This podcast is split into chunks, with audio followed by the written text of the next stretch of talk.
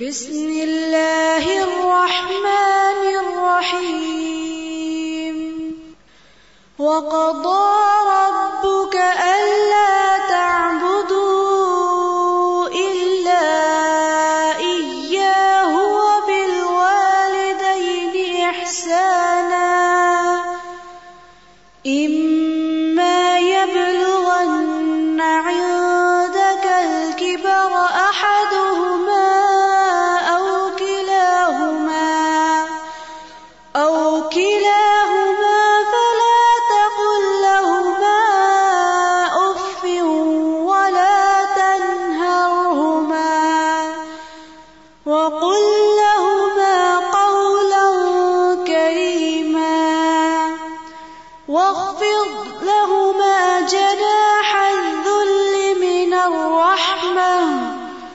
وقل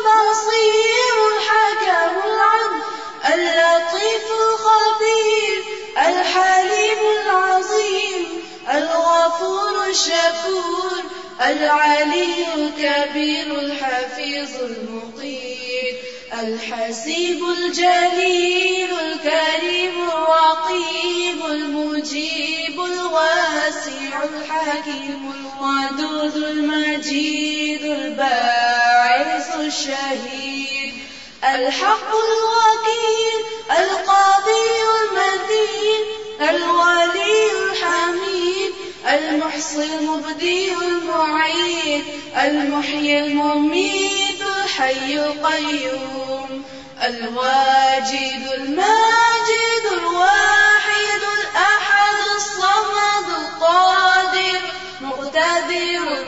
المقدم المؤخر الأول الآخر، الظاهر الباطن الوالي المتعالي البر التواب المنتقم العفو الرؤوف مالك الملك ذو الجلال والإكرام، المقسط الجامع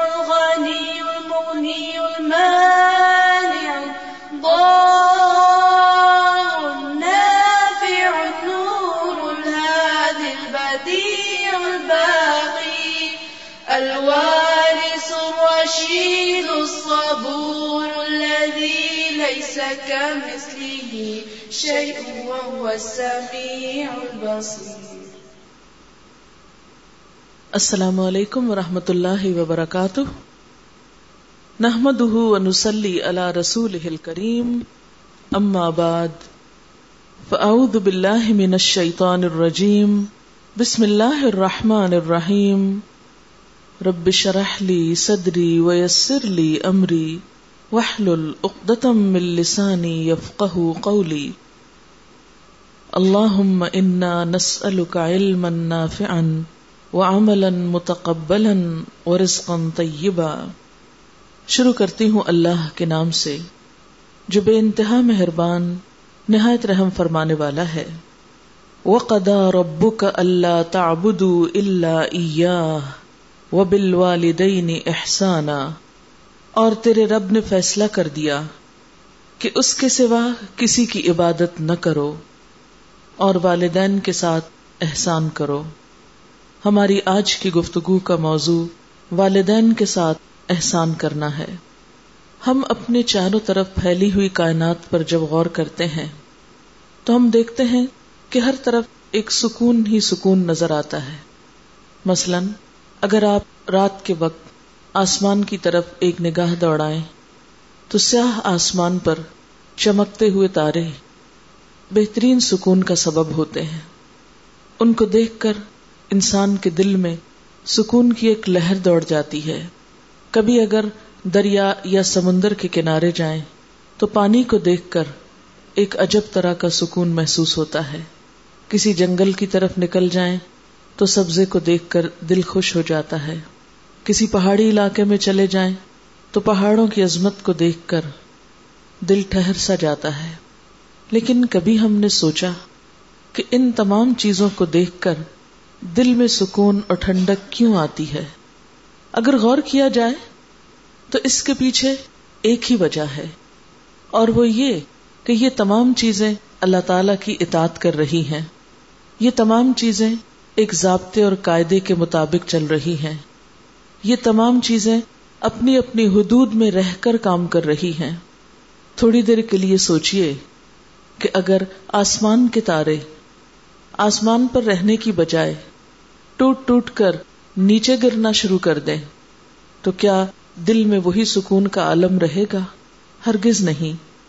اگر آپ سمندر کے پاس جائیں اور اس کا پانی اپنی حدود میں رہنے کی بجائے آپ کی طرف بڑھنا شروع کر جائے اور بڑھتا ہی چلا جائے اور آبادیوں کی طرف چلا آئے تو پھر کون ہے جو اس پانی کو دیکھ کر سکون محسوس کرے گا؟ اسی طرح جنگل، درخت، پودے اسی وقت تک کے لیے سکون کا سبب ہے جب تک وہ اپنی حدود میں کام کر رہے ہیں، جب تک وہ اپنی جگہ پر ٹھہرے ہوئے ہیں۔ اگر درخت جنگل سے چل کر شہر کی طرف آنا شروع کر دیں اور اپنی جگہ پر ٹکنے کی بجائے گرنا شروع کر دیں تو پھر اس جگہ پر کوئی سکون نہ ہوگا۔ اسی طرح پہاڑ اگر ہلنے لگے، چلنے لگے، تو ان پہاڑوں میں بھی سکون باقی نہ رہے گا۔ یہ تمام چیزیں اسی وقت تک سکون کا باعث ہیں، امن کا باعث ہیں، جب تک اپنی حدود کو پہچانتی ہیں، اپنی حدود کے اندر ہیں اور امن و امان کے ساتھ کام کر رہی ہیں۔ اللہ کی اطاعت میں لگی ہوئی ہیں۔ یہی حال انسان کا ہے۔ انسان دوسرے انسان کے لیے اسی وقت سکون کا باعث بن سکتا ہے جب وہ اپنی حدود کے اندر رہتا ہے، اپنی ذمہ داریوں کو پہچانتا ہے، اپنے آپ کو ایک ڈسپلن اور قاعدے کا پابند بناتا ہے۔ اپنی زندگی میں اللہ تعالی کی اطاعت کو ہر چیز پر فوقیت اور اولیت دیتا ہے۔ جس انسان کی زندگی میں یہ نہ رہے یعنی خدا کا خوف نہ رہے، خدا کی اطاعت نہ رہے، اپنی حدود میں رہنے کا سبق اس کو یاد نہ رہے اور وہ اپنی حدود توڑ کر دوسرے کی حدود میں قدم رکھتے، وہ دوسرے انسانوں کا حق نہ پہچانے اور اس حق کو ادا کرنے کی کوشش نہ کرے۔ تو ایسا شخص بھی دوسروں کے لیے باعث سکون بننے کی بجائے بد امنی کا سبب بن جائے گا۔ وہ ایسا شخص پھر نہیں ہو سکتا جسے دیکھ کر دلوں میں ٹھنڈک پڑ جائے، اسے دیکھ کر تو پھر دل پریشان اور خوف زدہ ہی ہوں گے۔ آخر کیا وجہ ہے؟ کیا چور اور ڈاکو انسان نہیں ہوتے؟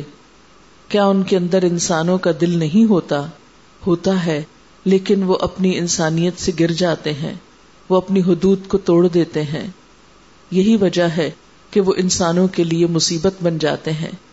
انسانوں کو ویران اور پریشان کرنے کا سبب بنتے ہیں۔ تو اس سے یہ بات کھل کر سامنے آتی ہے کہ ہم میں سے ہر انسان کو اپنی اپنی حدود، اپنی ذمہ داریاں اور اپنے دائرۂ کار کا صحیح طور پر علم ہونا بہت ضروری ہے۔ اگر ہم یہ چاہتے ہیں کہ ہماری ذات دوسروں کے لیے باعث سکون ہو، تو پھر ہمیں اپنی ذمہ داریوں کو ٹھیک طور پر جاننا ہوگا۔ اور جان کر انہیں نبھانا بھی ہوگا، ورنہ انسان انسان کے لیے باعث رحمت نہیں، باعث زحمت ہوگا۔ انسان کے انسان پر جتنے بھی حقوق ہیں، ان کو اسلام کی اصطلاح میں حقوق العباد کہا جاتا ہے۔ اللہ تعالی کے دین میں بندوں کے حقوق یا حقوق العباد کی بہت اہمیت بتائی گئی ہے۔ یہاں تک کہا گیا ہے کہ اگر اللہ تعالی کے حق میں انسان سے کوئی بھول چوک ہو جاتی ہے، کمی کو تاہی ہو جاتی ہے، تو اللہ تعالیٰ جس کو چاہیں گے معاف بھی کر دیں گے۔ اپنے حقوق کو وہ خود معاف کر سکتے ہیں۔ لیکن بندوں کے حق جب تک بندے معاف نہیں کریں گے، اس وقت تک معافی بھی نہیں ہوگی۔ اس لیے یہ میدان بہت احتیاط کا ہے۔ بندوں کے حقوق کی ادائیگی کے نتیجے میں دنیا میں بھی سکون آتا ہے اور آخرت بھی باعث سکون ہو سکتی ہے۔ اس لیے آج انسانوں کے حقوق میں سب سے پہلا حق جن ہستیوں کا ہے، وہ ہے والدین۔ اللہ سبحان و تعالی نے اپنی عبادت کے بعد جن کا حق ادا کرنے کا ہم سب کو حکم دیا ہے۔ اور ہم سب کی بات میں اس لیے کر رہی ہوں کہ کوئی بھی شخص والدین کے بغیر دنیا میں نہیں آ سکتا۔ ہر شخص جو زندہ ہے، ہر شخص جو اس دنیا میں کوئی بھی رول پلے کر رہا ہے، وہ اس دنیا میں آنے کے لیے اور اپنی نشو نما کے لیے، تربیت کے لیے، تعلیم کے لیے، والدین کی محبت، شفقت، ان تمام چیزوں کا ضرورت مند ہوتا ہے۔ اس کے بغیر اس کی زندگی زندگی نہیں، یہ اس کی بنیادی ضروریات میں سے ہے۔ تو آئیے ہم دیکھتے ہیں کہ والدین کے حقوق ہیں کیا اور والدین کے ساتھ ہمیں کیسا رویہ اختیار کرنا ہے؟ قرآن پاک میں تین مقامات پر سورت البقرہ میں، سورت النساء میں اور سورت بنی اسرائیل میں ایک ہی طرح کے الفاظ استعمال ہوئے ہیں۔ والدین کے حق کو ادا کرنے کے لیے اور وہ ہیں وہ بال والدین احسانہ اور والدین کے ساتھ احسان کرو۔ حضرت ابو اماما فرماتے ہیں کہ ایک شخص نے نبی صلی اللہ علیہ وسلم سے پوچھا، یا رسول اللہ صلی اللہ علیہ وسلم، ماں باپ کا اولاد پر کیا حق ہے؟ فرمایا، ماں باپ ہی تمہاری جنت ہیں اور ماں باپ ہی دوزخ ہیں۔ یعنی جو شخص والدین کے حقوق ادا کرتا ہے، اس کے لیے جنت ہے اور جو اپنے ان فرائض سے غافل ہے، وہ پھر اپنے لیے ہمیشہ کی سزا کے دروازے کھول لیتا ہے۔ تین آیات میں والدین کے حقوق کی ادائیگی کے لیے احسان کا لفظ استعمال ہوا۔ احسان کیا چیز ہے؟ احسان کا لفظ حسن سے نکلا ہے۔ حسن کہتے ہیں خوبصورتی کو۔ احسان کرنے کا معنی یہ ہے کہ والدین کے ساتھ خوبصورت، بہترین، عمدہ سلوک کیا جائے۔ ایسا سلوک جو ان کو خوش کر دے، جو ان کو پسند آ جائے۔ جس سے وہ راضی ہو جائیں۔ عربی زبان میں احسان کا لفظ دو معنوں میں استعمال ہوتا ہے۔ نمبر ایک، دوسروں پر انعام کرنا۔ اور نمبر دو، اپنے فیل میں حسن پیدا کرنا۔ یعنی دوسروں پر انعام کرنا، گویا ان کو ان کے حق سے بھی بڑھ کر دینا۔ اور دوسری طرف، اپنے فیل میں یا اپنے کام میں خوبصورتی پیدا کرنا۔ تو اس سے کیا پتا چلتا ہے کہ والدین کے ساتھ جب احسان کیا جائے گا، تو صرف وہ سلوک نہیں کیا جائے گا جو انہوں نے ہم سے کیا۔ اگر وہ ہم سے ہمارے خیال کے مطابق اچھا سلوک نہیں بھی کر رہے، یا ہمارے گمان کے مطابق انہوں نے ہم سے اچھا نہیں بھی کیا، تو بھی ہمیں ان کے ساتھ اچھا کرنا ہے۔ اور دوسرا یہ کہ ان کے ساتھ معاملہ کرتے ہوئے، ان کے ساتھ تعلق رکھتے ہوئے، اپنے عمل میں خوبصورتی پیدا کرنا ہے۔ اسی طرح احسان کی تعریف کچھ یوں بھی کی گئی ہے کہ احسان یہ ہے کہ دوسروں کو ان کے حق سے زیادہ دیا جائے اور اپنے حق سے کم لیا جائے۔ احسان عدل سے بڑھ کر ہے، کیونکہ عدل میں دوسروں کا حق پورا پورا دینا اور اپنا حق پورا پورا لینا ہوتا ہے۔ عدل فرض ہے، لیکن احسان پسندیدہ ہے۔ اور والدین کے لیے جس سلوک کی طرف اشارہ کیا گیا وہ احسان کا سلوک ہے۔ اس کی اہمیت ایک اور حدیث پاک سے بھی ہوتی ہے کہ ایک صحابی حضور اکرم صلی اللہ علیہ وسلم سے پوچھتے ہیں ای العمل احب اللہ قال، الصلاة على وقتها قال، ثم ایو قال، بر الوالدین؟ قال، ثم ایو قال، الجہاد فی سبیل اللہ؟ ایک صحابی حضور اکرم صلی اللہ علیہ وسلم سے سوال کرتے ہیں کہ اللہ تعالیٰ کے نزدیک پسندیدہ ترین عمل کیا ہے؟ کون سا عمل اللہ تعالیٰ کو بہت پیارا ہے؟ تو نبی صلی اللہ علیہ وسلم نے فرمایا، وہ نماز جو اپنے وقت میں ادا کی جائے۔ میں نے پھر پوچھا، اس کے بعد؟ فرمایا، ماں باپ کے ساتھ احسان، ان کے ساتھ اچھا سلوک۔ میں نے پوچھا، اس کے بعد؟ فرمایا، اللہ کی راہ میں جہاد کرنا۔ گویا، والدین کے ساتھ اچھا سلوک، بعض حالات میں جہاد سے بھی بڑھ جاتا ہے اجر و ثواب کے اعتبار سے۔ حضرت انس رضی اللہ تعالی عنہ سے مروی ہے کہ نبی صلی اللہ علیہ وسلم نے فرمایا، جو آدمی یہ چاہتا ہو کہ اس کی عمر دراز کی جائے، اس کی روزی میں کشادگی ہو، اسے چاہیے کہ ماں باپ کے ساتھ بھلائی کرے اور سلائے رحمی کرے۔ ہم میں سے کون ہے جو یہ نہ چاہتا ہو کہ لمبی عمر ہو اس کی، اور کون ہے جو یہ نہ چاہتا ہو کہ اس کے مال و دولت میں برکت ہو، رزق میں کشادگی ہو، ہر شخص یہ دو تمنا ضرور رکھتا ہے اپنی زندگی میں۔ جو شخص ان دو چیزوں کا حصول چاہتا ہے، ان کے لیے کیا نسخہ بتایا گیا؟ کہ ماں باپ کے ساتھ اچھا کرو اور ان کے ساتھ سلح رحمی کرو۔ اب سوال یہ پیدا ہوتا ہے کہ یہ تو ہمیں بتایا جاتا ہے کہ احسان کرو، لیکن یہ نہیں پتا چلتا کہ احسان کیسے کرو۔ ہم سب جب احسان کی اہمیت کو سمجھ لیتے ہیں، تو پھر ہم یہ چاہتے ہیں کہ ہم احسان کریں۔ اس کے لیے اب کیا کریں اور کیا نہ کریں، اس کا جاننا بے حد ضروری ہے۔ تو آئیے آج کی اس محفل میں یا اس مجلس میں ان باتوں کو شمار کرتے ہیں یا ان باتوں کا خیال کرتے ہیں کہ جن کو کرنے کے بعد ہم اس آیت پر عمل کے قابل ہو سکتے ہیں۔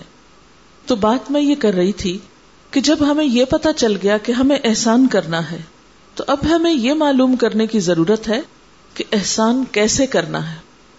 تو آج ہم جتنی بھی چیزیں قرآن اور سنت کی روشنی میں پڑھیں گے، جانیں گے، ان کو سامنے رکھتے ہوئے اپنے اپنے حالات کا جائزہ لیجیے ان میں سے ایک ایک چیز پر خود کو پرکھیے کہ کیا ہم اپنے والدین کے ساتھ یہ سب کچھ کر رہے ہیں، یا ہم نے ایسا کیا ہے۔ اور اگر ہم نہیں کر سکے اور ہمیں اس کا خیال نہیں رہا، بھول ہو گئی، غلطی ہو گئی، تو آئندہ اب کیا کرنا ہے؟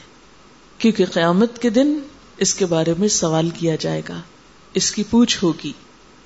احسان کی کچھ صورتیں ایسی ہیں جو ان کی زندگی میں ان کے ساتھ کی جاتی ہیں۔ والدین کا حق صرف ان کی زندگی میں ہی ختم نہیں ہو جاتا، بلکہ ان کی زندگی کے بعد بھی بہت سی ایسی چیزیں ہیں جو ہم ان کے ساتھ کر کے احسان کا ثبوت دے سکتے ہیں۔ تو آئیے دیکھتے ہیں کہ زندگی میں ہمیں کیا کچھ کرنا ہے۔ پہلی چیز، شکر گزاری۔ شکر دل کے احساس کا نام ہے، بنیادی طور پر۔ لہذا، اپنے دل میں اپنے والدین کے مقام کو پہچانے کہ ہمارے والدین کی جگہ یا مقام ہمارے دل میں کیسا ہے۔ شکر کا لفظ، شین کافرے کسی نعمت کا تصور اور اس کا اظہار کرنے کو کہتے ہیں۔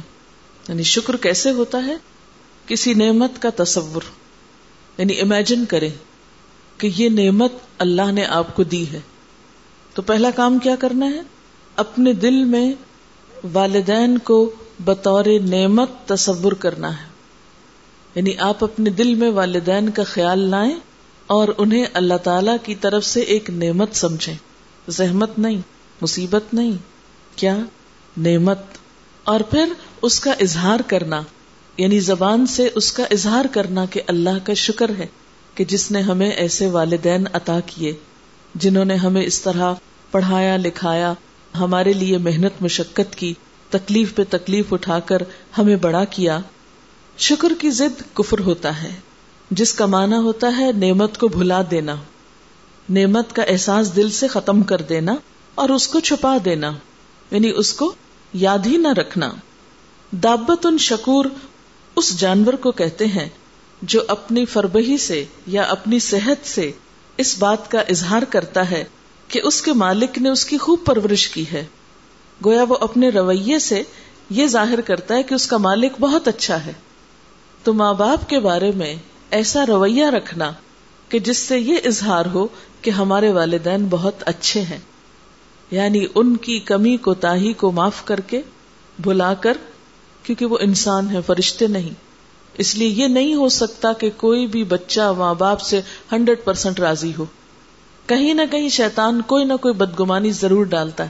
ان سب نیگیٹو باتوں کو ایک طرف رکھ کے ان کو بھلا کر اپنے رویے سے، اپنی باتوں سے، اپنی گفتگو سے، اپنے تصورات میں، اپنے خیالات میں ماں باپ کے ساتھ ایک خوبصورت تعلق اور ماں باپ کے لیے محبت اور ان کی قدردانی کے جذبات رکھنا اور ماں باپ کی قدردانی کا رویہ اختیار کرنا یہ شکر گزاری میں آتا ہے۔ پھر اسی طرح عربی میں ایک لفظ استعمال ہوتا ہے آئین ان شکرا۔ آنسو سے بھرپور آنکھ کے لیے یہ لفظ استعمال ہوتا ہے۔ تو گویا، شکر کا ایک معنی یہ بھی ہوا کہ منعم یعنی انعام کرنے والے کے لیے دل کا محبت سے بھر جانا قدر دانی سے بھر جانا۔ گویا والدین کا جب خیال ہم اپنے دل میں لائیں یا والدین کا ذکر کریں، تو ہمارے چہرے سے، ہماری گفتگو سے، ہمارے رویے سے ایک بھرپور اظہار ہو۔ یہ نہیں کہ ہم ان کی کوئی بھی ایسی بات یاد کر کے کوئی اپنے ماں باپ کی بات کر رہا ہو تو ہم اپنے دل میں کڑنا شروع کر دیں۔ اور کمپیئر کریں، ہمارے ماں باپ نے تو ہمارے ساتھ یہ نہیں کیا۔ انہوں نے تو ہمارے ساتھ کوئی بھلائی نہیں کی، ہمیں یہ نہیں دیا، ہمیں وہ نہیں کیا۔ اور اس وقت اپنے اندر ایسی کیفیت لانا کہ جس سے ماں باپ کی ناقدری ہو، نہیں۔ یہ نہیں ہو سکتا کہ ہر ماں باپ سب کچھ اپنی اولاد کو دے۔ لیکن کوئی ماں باپ ایسے نہیں دیکھے گئے کہ جو خود تو پیٹ بھر کے کھاتے ہوں اور اولاد کو بھوکا رکھتے ہوں، یا اپنے لیے خیر چاہتے ہوں اور اولاد کا برا چاہتے ہوں۔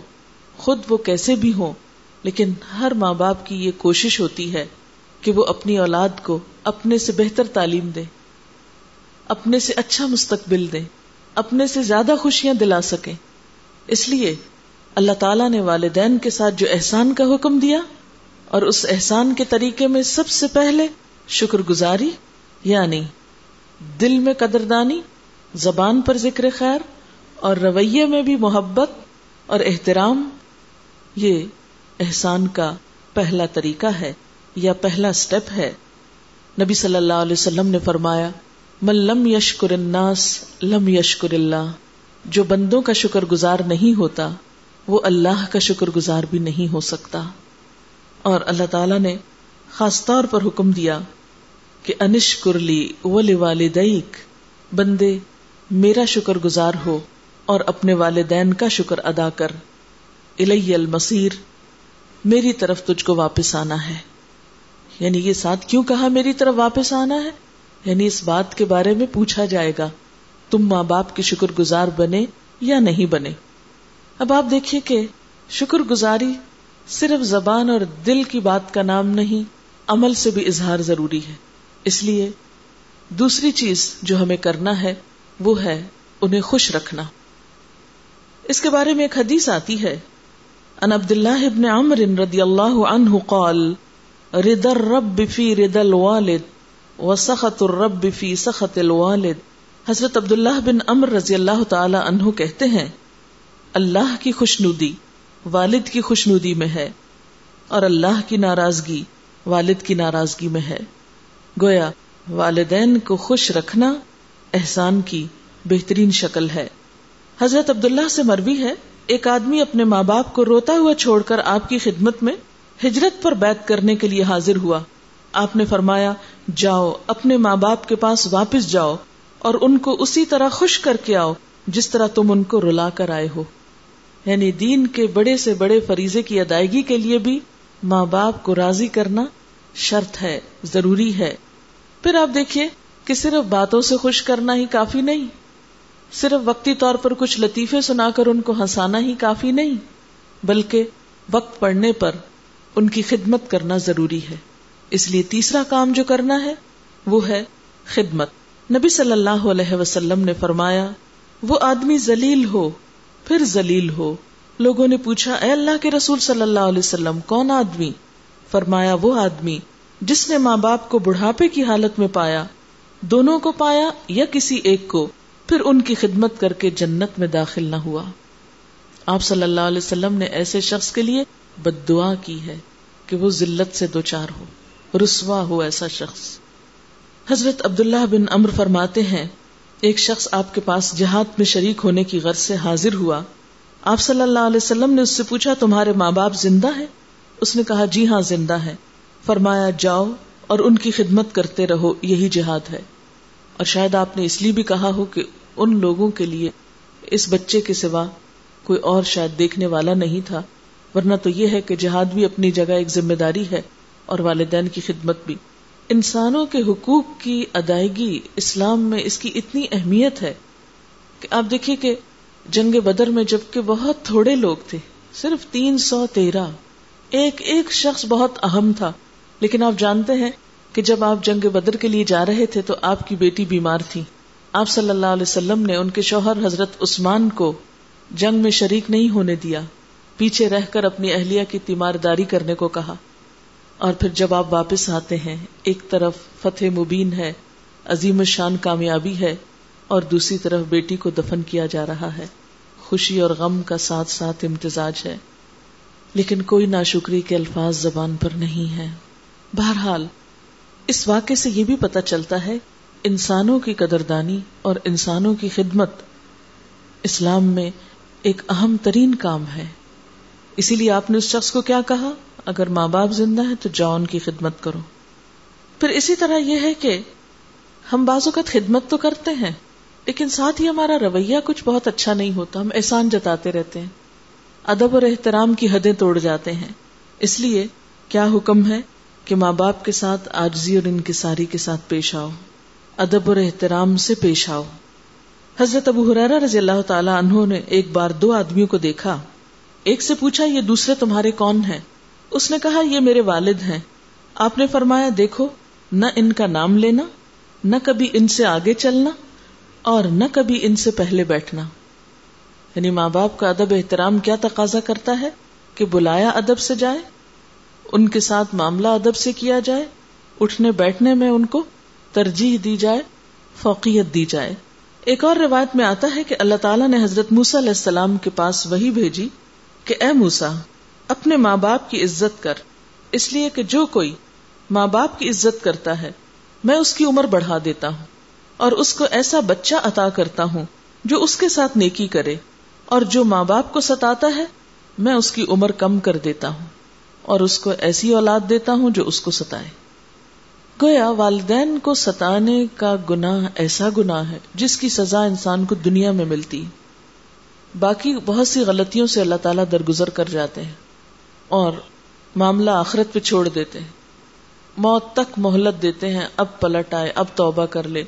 لیکن ماں باپ کو ستانا اور ماں باپ کے ساتھ زیادتی کرنا ان گناہوں میں سے ہے جن کی پکڑ جلدی ہو جاتی ہے۔ پھر اسی طرح صرف ادب و احترام نہیں کہ چونکہ اللہ تعالیٰ نے حکم دیا ہے، حضور صلی اللہ علیہ وسلم نے حکم دیا ہے، اس لیے اب ہم اپنے رویے میں بس ادب رکھیں، جھک کر بیٹھے بس ریچولس پورے کرتے رہیں۔ نہیں، محبت سے پیش آنا بھی ضروری ہے۔ ادب اور احترام کو اپنے اوپر تاری نہ کر لیں۔ ایسا نہ تاری کر لیں کہ آپ میں غیر ضروری سنجیدگی آ جائے۔ اور آپ ان کے ساتھ کھل کے بات بھی نہ کریں۔ اور ان کے ساتھ بجھے بجھے رہیں۔ نہیں، بلکہ محبت کا انداز ہو۔ پھر آپ دیکھیں کہ محض ادب و احترام نہیں آسن طریقے سے گفتگو بھی۔ ایسی گفتگو جس میں نرمی ہو۔ قرآن پاک میں اللہ سبحانہ تعالیٰ فرماتے ہیں، فلا تقل لہما افن ولا تنہر ہوما وقل لہما قولا کریما۔ ان سے اف کر کے بات نہ کرو اور ان کو جھڑک کے بات نہ کرو۔ ڈانٹو مت ان کو۔ اور ان کے ساتھ عزت والی بات کرو۔ قولن کریما ایسی گفتگو جس میں عزت پائی جاتی ہو۔ حدیث میں آتا ہے کہ آپ صلی اللہ علیہ وسلم نے فرمایا، جو شخص اپنے ماں باپ کی ملاقات کو جاتا ہے، تو اللہ تعالیٰ ہر قدم کے بدلے سو نیکیاں لکھتا ہے، سو گناہ معاف کرتا ہے، سو درجے بلند کرتا ہے۔ پھر جب ان کے سامنے بیٹھ کر محبت اور شفقت سے اچھی باتیں کرتا ہے، تو اللہ تعالیٰ اس کو قیامت میں ایک نور دینے کا وعدہ کرتا ہے۔ جب اٹھتا ہے تو گناہوں سے پاک ہو کے اٹھتا ہے۔ اسے حضرت ابو ذر غفاری نے روایت کیا ہے۔ یعنی محض ماں باپ کی ملاقات کے لیے گھر سے نکلنا، سفر کرنا، یہ کوئی معمولی کام نہیں ہے۔ بہت اجر اور ثواب کی بات ہے۔ اور ایک ایک قدم جو انسان اٹھاتا ہے، اس پر بھی انسان کے درجے بلند ہوتے چلے جاتے ہیں۔ اور یہ اتنے بڑے بڑے اجر کیوں بتائے گئے؟ اس لیے کہ عام طور پر جب ہم اپنی زندگی میں مصروف ہو جاتے ہیں، تو پھر ہمیں یہ کام بڑے بھاری لگنے لگتے ہیں۔ پھر کہتے ہیں، کیا کریں؟ بہت کام ہے، بہت مصروفیت ہے، ایسا نہیں کر سکتے، ویسا نہیں کر سکتے۔ پھر اللہ تعالیٰ نے ماں باپ جیسی ہستیوں کے لیے جو بھی انسان کوشش کرے، اس پر اتنا ادر اس لیے رکھا کہ کوئی شخص اس طرف سے پھر غافل نہ ہونے پائے۔ شعوری کوشش کے ساتھ بھی اپنی ذمہ داری کو نبھائے۔ پھر جہاں ایک طرف عزت سے بات کرنے کو کہا گیا، نرمی سے بات کرنے کو کہا گیا، کیونکہ جب ملاقات کرے تو ان کے سامنے بیٹھ کر محبت اور شفقت سے اچھی باتیں کرے، تب وہ اجر مکمل ہوتا ہے۔ یہ نہیں کہ آپ آئے تو بہت شوق سے اور بیٹھ کے جائیداد پہ جھگڑا کرنے لگے ان سے۔ کیونکہ بعض اوقات ماں باپ سے بھی ان کے بڑھاپے میں ملاقات جو ہے وہ مطلب پر مبنی ہوتی ہے، کہ جا کے ان سے کچھ بٹور لائیں۔ کچھ روز پہلے میری ایک اسٹوڈینٹ بتا رہی تھی ان کی خالہ تھی شاید۔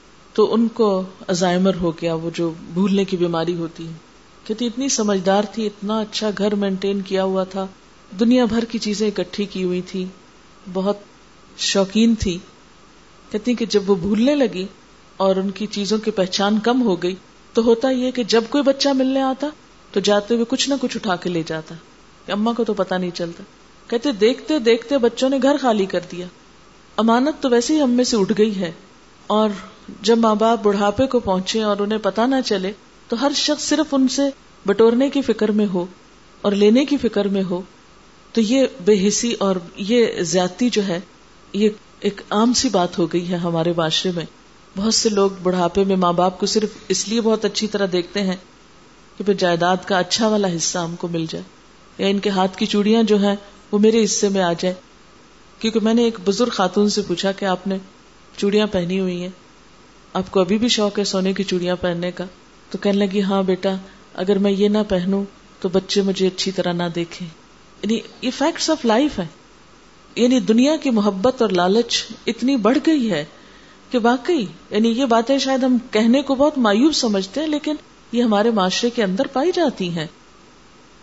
اچھا سوچنے کی بات یہ ہے، ایسا کیوں ہوتا ہے؟ ایسا اس لیے ہوتا ہے کہ ہمارے بچوں کے اندر سے یا ہمارے معاشرے سے خدا کا خوف نکل گیا۔ علم ختم ہو گیا۔ پہچان ختم ہو گئی کہ یہ کام کتنے اجر کا ہے۔ یہ سب چیزیں بھی مٹیریلائز ہو گئی یہ سب چیزیں بھی ایک یعنی ایک تجارت بن گئی۔ یعنی ماں باپ کی خدمت، ان کی محبت، ادب، احترام، حقوق، شکر گزاری، احسان، یہ سب تو بے لوس ہونی چاہیے تھی۔ لیکن ان سب چیزوں کے ساتھ مطلب کیوں شامل ہو گیا؟ کیونکہ ہم دنیا کے لیے ہی تو جیتے ہیں۔ سب فائدے ہم یہی کے تو سمجھتے ہیں کہ فائدہ تو وہ ہے کسی بھی چیز کا جو یہاں مل جائے۔ کل کے بارے میں تو ہمارا یقین ہی نہیں رہا کہ وہاں بھی کوئی بہت بڑا انعام ہمارے لیے رکھا گیا ہے۔ پھر اسی طرح یہ ہے کہ خاص طور پر اس بات سے منع کیا گیا کہ والدین کو برا بھلا نہ کہا جائے، بلکہ کسی دوسرے کے والدین کو بھی برا بھلا نہ کہا جائے، کسی کو والدین کی گالی نہ دی جائے۔ حضرت عبداللہ بن عمر فرماتے ہیں کہ نبی صلی اللہ علیہ وسلم نے فرمایا سب سے بڑا گنا یہ ہے کہ انسان اپنے ماں باپ پہ لانت بھیجے۔ ارض کیا گیا، یہ کیسے ہو سکتا ہے؟ تو آپ صلی اللہ علیہ وسلم نے فرمایا، ایک شخص کسی کے ماں باپ کو گالی دیتا ہے اور وہ پلٹ کے پھر اس کے ماں باپ کو دیتا ہے، تو گویا اس نے اپنے ماں باپ کو خود ہی دی۔ یعنی جس طرح اپنے ماں باپ کی عزت ہے، اسی طرح دوسرے کے ماں باپ کی بھی۔ ہاں کوئی تمہارا دشمنی کیوں نہ ہو۔ یعنی کسی کو ماں باپ کی گالی مت دو یا کسی کے ماں باپ کو برا بلا نہ کہو۔ کیونکہ اگر اس نے جواباً تمہیں وہی کچھ کہا تو گویا تم نے اپنے ماں باپ کی بےزتی کی۔ پھر اسی طرح یہ ہے کہ ماں باپ کی اطاعت اور فرما برداری بھی لازم ہے۔ ان کی بات سننی چاہیے اور ان کی ماننی بھی چاہیے۔ نبی صلی اللہ علیہ وسلم نے فرمایا، باپ جنت کا درمیانی دروازہ ہے۔ باپ کی اطاعت کر کے چاہے تو اس دروازے کی حفاظت کرو یا نافرمانی کر کے برباد کر دو۔ ظاہر اگر دروازہ ہی برباد ہو گیا تو اندر کیسے جائیں گے؟ آپ صلی اللہ علیہ وسلم نے فرمایا، اپنے ماں باپ کے ساتھ نیکی کرو، تمہاری اولاد بھی تمہارے ساتھ بھلائی کرے گی۔ آپ صلی اللہ علیہ وسلم نے فرمایا، کیا میں تمہیں بڑے بڑے گناہوں کے بارے میں نہ بتاؤں؟ صحابہ نے کہا، اے اللہ کے رسول صلی اللہ علیہ وسلم، ضرور بتائیے، ضرور ارشاد فرمائیے۔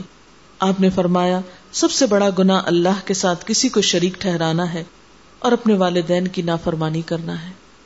اس وقت آپ تکیا لگائے ہوئے بیٹھے تھے۔ فرمانے لگے اور جھوٹ بولنا، جھوٹی گواہی دینا، سن لو، جھوٹ بولنا، جھوٹی گواہی دینا، یہی فرماتے رہے۔ میں سمجھا اب آپ خاموش نہ ہوگے یعنی بڑے گناہوں میں سے اللہ کے ساتھ شرک کرنا، والدین کی نافرمانی کرنا اور جھوٹ بولنا ہے۔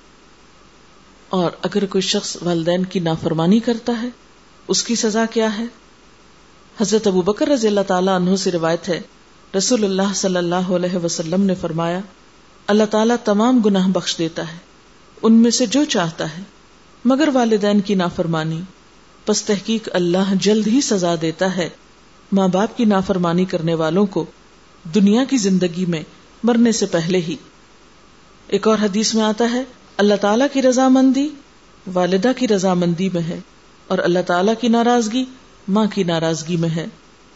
حضرت عبداللہ بن امر سے روایت ہے، آپ صلی اللہ علیہ وسلم نے فرمایا نہیں داخل ہوگا جنت میں احسان جتانے والا، والدین کی نافرمانی کرنے والا اور شراب پینے والا۔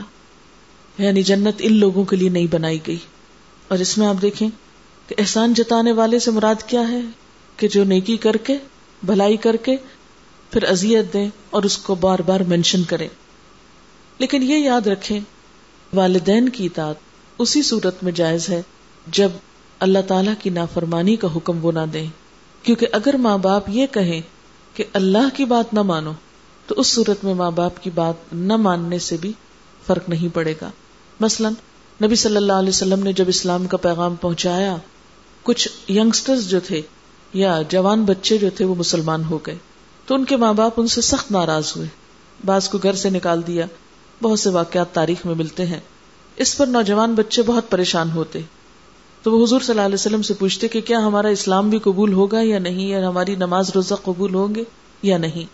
تو اس پر اللہ سبحان و تعالیٰ نے آیت نازل فرمائی وہ ان جا ہدا کا اللہ انتشر کبھی ماں سل کبھی علم فلا تو ہوما وہ صاحب ہوما پھر دنیا معروفا۔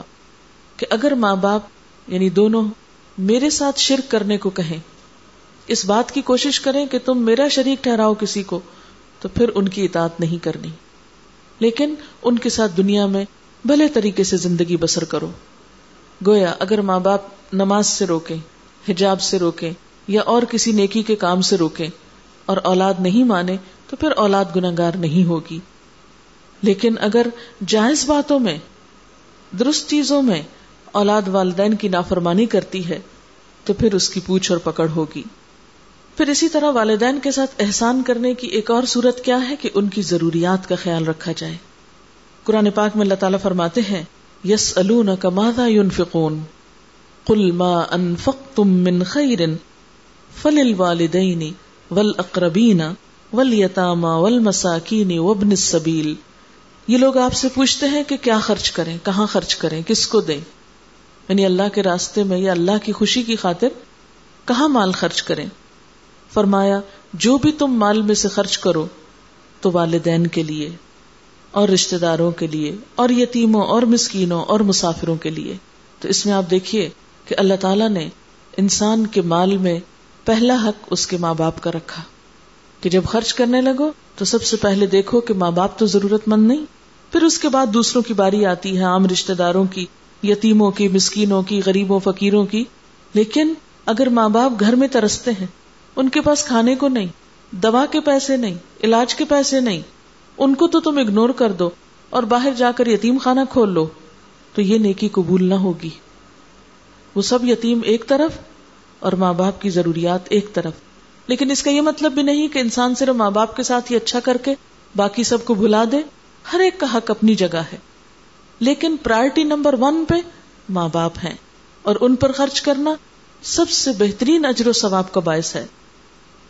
ایک بار نبی صلی اللہ علیہ وسلم کے پاس ایک آدمی آیا اور اپنے باپ کی شکایت کرنے لگا کہ جب چاہتے ہیں میرا مال لے لیتے ہیں۔ آپ نے اس آدمی کے باپ کو بلایا۔ لاٹھی ٹیکتا ہوا ایک بوڑھا کمزور شخص آپ کے پاس حاضر ہوا۔ آپ نے اس بوڑھے سے تحقیق فرمائی۔ اس نے کہنا شروع کیا، اللہ کے رسول صلی اللہ علیہ وسلم، ایک زمانہ تھا جب یہ بچہ تھا، کمزور اور بے بس تھا۔ مجھ میں طاقت تھی، میں مالدار تھا، یہ خالی ہاتھ تھا۔ میں نے کبھی اس کو اپنی چیز لینے سے نہیں روکا۔ آج میں کمزور ہوں، یہ تندرست ہے۔ میں خالی ہاتھ ہوں، یہ مالدار ہے۔ اب یہ اپنا مال مجھ سے بچا بچا کے رکھتا ہے۔ اس کی باتیں سن کر آپ صلی اللہ علیہ وسلم رو پڑے اور فرمایا، انت و مالو کا لی ابھی کا تو اور تیرا مال تیرے باپ کا ہے۔ تو بھی اپنے باپ کی کمائی اور تیرا مال جو تو کما رہا ہے، وہ بھی تیرے باپ کا ہے۔ یعنی ماں باپ کا حق بچوں کے مال میں اتنا ہے۔